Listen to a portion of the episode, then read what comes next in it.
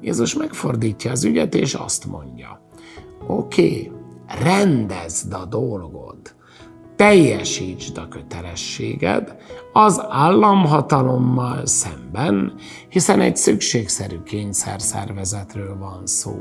Amíg nem tudunk Isten fiainak a teljes szabadságában élni, addig ennél jobbat nem találtak ki.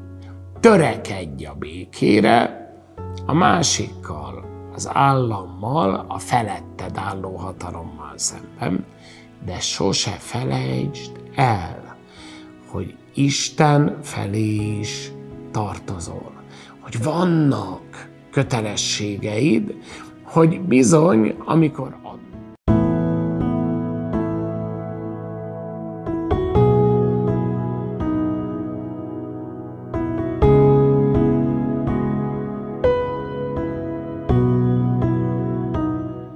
Evangélium Szent Máté könyvéből. Abban az időben a farizeusok félrevonultak és megtanácskozták, hogyan tudnának belekötni Jézus szavaiba.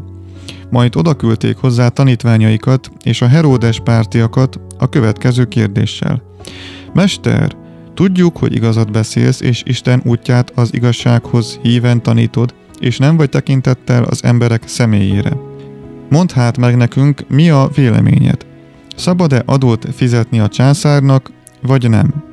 De Jézus felismerte gonoszságukat, és így szólt hozzájuk. Miért kísértetek, ti képmutatók? Mutassátok csak meg az adópénzt. Aztán megkérdezte tőlük, kinek a képe és a felirata ez? Azok azt felelték, a császári. Erre ő így szólt hozzájuk. Akkor hát adjátok meg a császárnak, ami a császáré, az Istennek pedig, ami az Istené.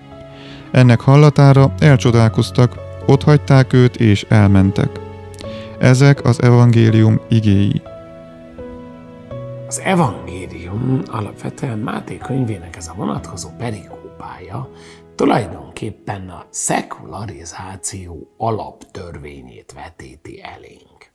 A mi úrunk egyfajta politikai zaklatás áldozatává válik, akkor, amikor a farizeusok, az írástudók az aktuális beugratós kérdésükben most nagyon is direkte az államhatalommal való viszonyra kérdeznek rá. Akkor, amikor azt kérdezik tőle, hogy mondd meg nekünk, mi a vélemény szabad-e adót fizetni a császárnak, vagy sem? Hát tudjuk, hogy a probléma az nagyon régre visszatekintő, nagyon mélyre, évszázados távlatokra vezet vissza, különösképpen a zsidóság életében, hiszen valahol a Salamoni királyság fénykora után, amikor az állam, az ország már két részre szakad, akik ráadásul egymással is harcolnak, nagyon hamar veszítik el, egymást követve az önállóságukat, és kerülnek mindig idegen elnyomás, idegen fennhatóság alá. Hogy a zsidónak ebből már elege van, hogy valaki mindig a nyakába ül, hogy a régmúlt dicsőségről, Salamon tejéről csak merengeni tudunk, azóta mindig más szolgái vagyunk, mindig másnak fizetünk adót. Tulajdonképpen ez a fajta nemzeti sértettségtudat egészen odáig vezetett, hogy szinte vallásos köntösbe burkolták a jelenséget, mondván, hogy aki az adó pénzt, aki az idegen, az elnyomó hatalom pénzét magánál tartja vagy birtokolja, az már tisztátalanná válik, az már bűnt követ el. És annyira finom, olyan érdekes, olyan szép a Szentírás gesztus nyelve, amikor Jézus megkapja a beugratós kérdést, hogy szabad-e adót fizetnünk a császárnak, vagy sem. Az első dolga az az, hogy azt mondja nekik, hogy mutassátok csak az adópénzt. És reflexből, gyanútlanul meg tudják mutatni, hiszen Jézus visszakérdez, hogy na jó, kinek a képe? Kinek a felirata van rajta? Tehát rögtön a saját szemükben szégyeníti meg őket, hiszen ez a pénz náluk sem lehet. Hiszen a szélsőséges, a radikális zsidó nézetek szerint már ettől tisztátalanná válnak. Hiszen akinek a pénzét birtokolja, akinek a pénzét magánál tartja, akinek a pénzét használja, fizet vagy forgatja, azzal egyfajta függőségi viszonyba kerül. Ó, hát nem ugyanez történik egyébként manapság is. Teljesen mindegy, hogy a magyar köztudatba belekövesült OTP-re, vagy bármi egyéb más alakulatra gondolunk. Az áru és egyéb hiteleink, különösképpen az ünnepek környékén felkorbácsolandó, a fészekrakás családalapítás környékén, akár az állami segítségek, vagy a banki tőke felé, hát nem annak vagy kiszolgáltatva, akinek a pénzét használod, akinek a pénze nálad van, akinek a pénzét birtoklod, az ő pénzével fizetsz. Hiába gondolod azt, hogy az a tiéd, hiába hiszed azt, hogy te megdolgoztál érte. Ő nyomtatja, ő bocsátja ki, ő vereti, neked az övét forgatod, és neki adod vissza. Ez a függőségi viszony, amióta pénz megjelent az ember életében, meg is marad.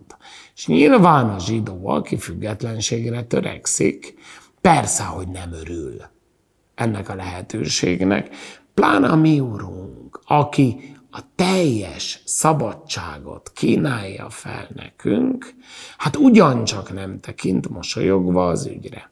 De azt mondja, hogy valamiféle kiegyensúlyozottság az ember életében kell.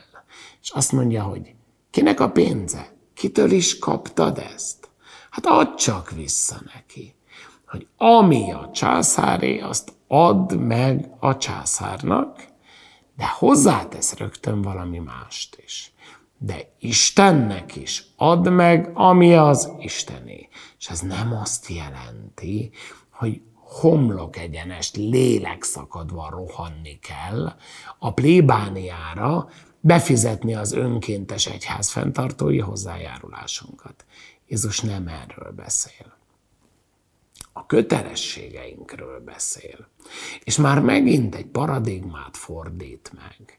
Valahol a ma embere az meg van arról győződve, hogy a jogai azok mindig előrébb járnak, mint a kötelességei. Előbb szoktuk azt taxatíve kilistázni, hogy mi a miénk, hogy mihez van jogunk, hogy mi áll hatalmunkban, hogy mi az, ami jár. És majd ezután gondolkodunk el azon, hogy mit kell teljesítenünk.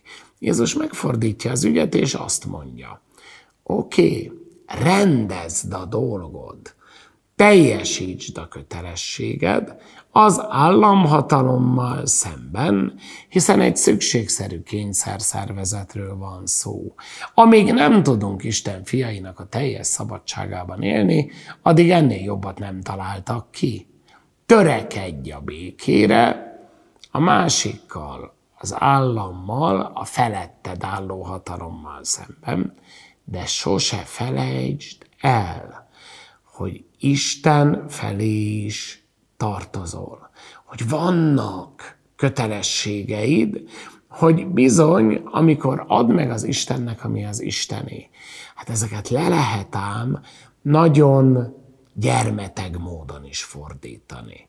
A vasárnapi Szent Mise látogatásban, az egyház öt parancsolatában, az évente legalább egyszer gyónyál és áldozzában, de én azt hiszem, hogy valahol a kötelességünk ennél azért messze több.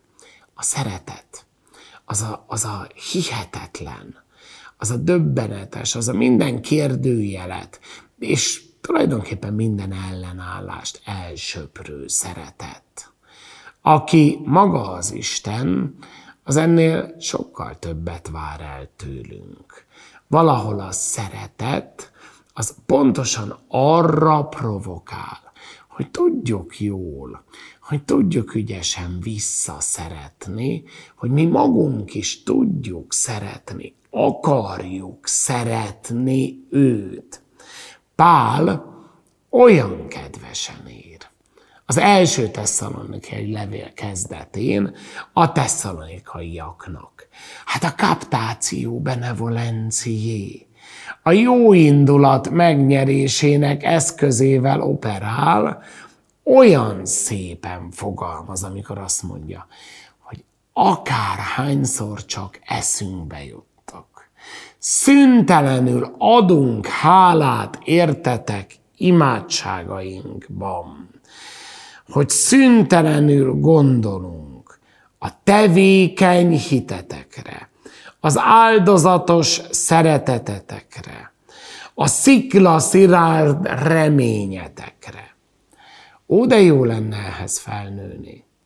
Ó, de jó lenne ilyen Pál által dédelgetett tesszalonikainak lenni akinek ilyen sziklaszilárd és megkérdőjelezhetetlen a reménye, ilyen tevékeny a szeretete, ilyen törhetetlen a hite, aki azt a szeretetet, amit az Isten rámosolyog, azt gondolkodás nélkül osztatlan szívvel tudja továbbadni, és visszanevetni az Istenre.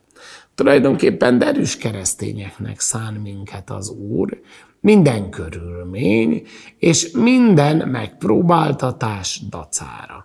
Mindez mindegy, hogy az kívülről.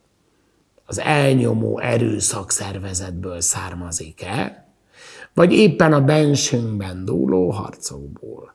Valahol a kulcsa tulajdonképpen ez a kiegyensúlyozottság, amit Jézus is felemleget. Törekedj a békére. Add meg a császárnak, ami a császáré, mert akkor meg tudod adni majd Istennek is, ami az Istené, és tudsz valahol ennek a nagyobb szabadságnak, ennek a tökéletesebb szabadságnak az útján járni, jól látva ám azt, hogy a kettő az nem fonódik össze, az nem keveredik, Jézus élesen szétválasztja. És valahoz ez a szétválasztás, és ennek a szétválasztásnak, a megerőszakolt létünknek, hiszen az Isten osztatlan szívre hív bennünket, ennek a feszültsége, az valahol sajátosan kíséri végig a kereszténység egész történetét. Állam és egyház nem ellenségek, hiszen ugyanazokért dolgozunk más-más módszerekkel de nem is egymásba tagozódott szervezetek. És talán valahol a saját szabadságunknak az Istenbe rejtett, és olyan féltőn őrzött volt a záloga annak, hogy meg tudjunk felelni. Ha nem is tudunk mindenkinek osztatlanul, de tudjuk teljesíteni a kötelességeinket, hiszen Isten fiainak a jogaiban és szabadságában csak akkor részesedhetünk.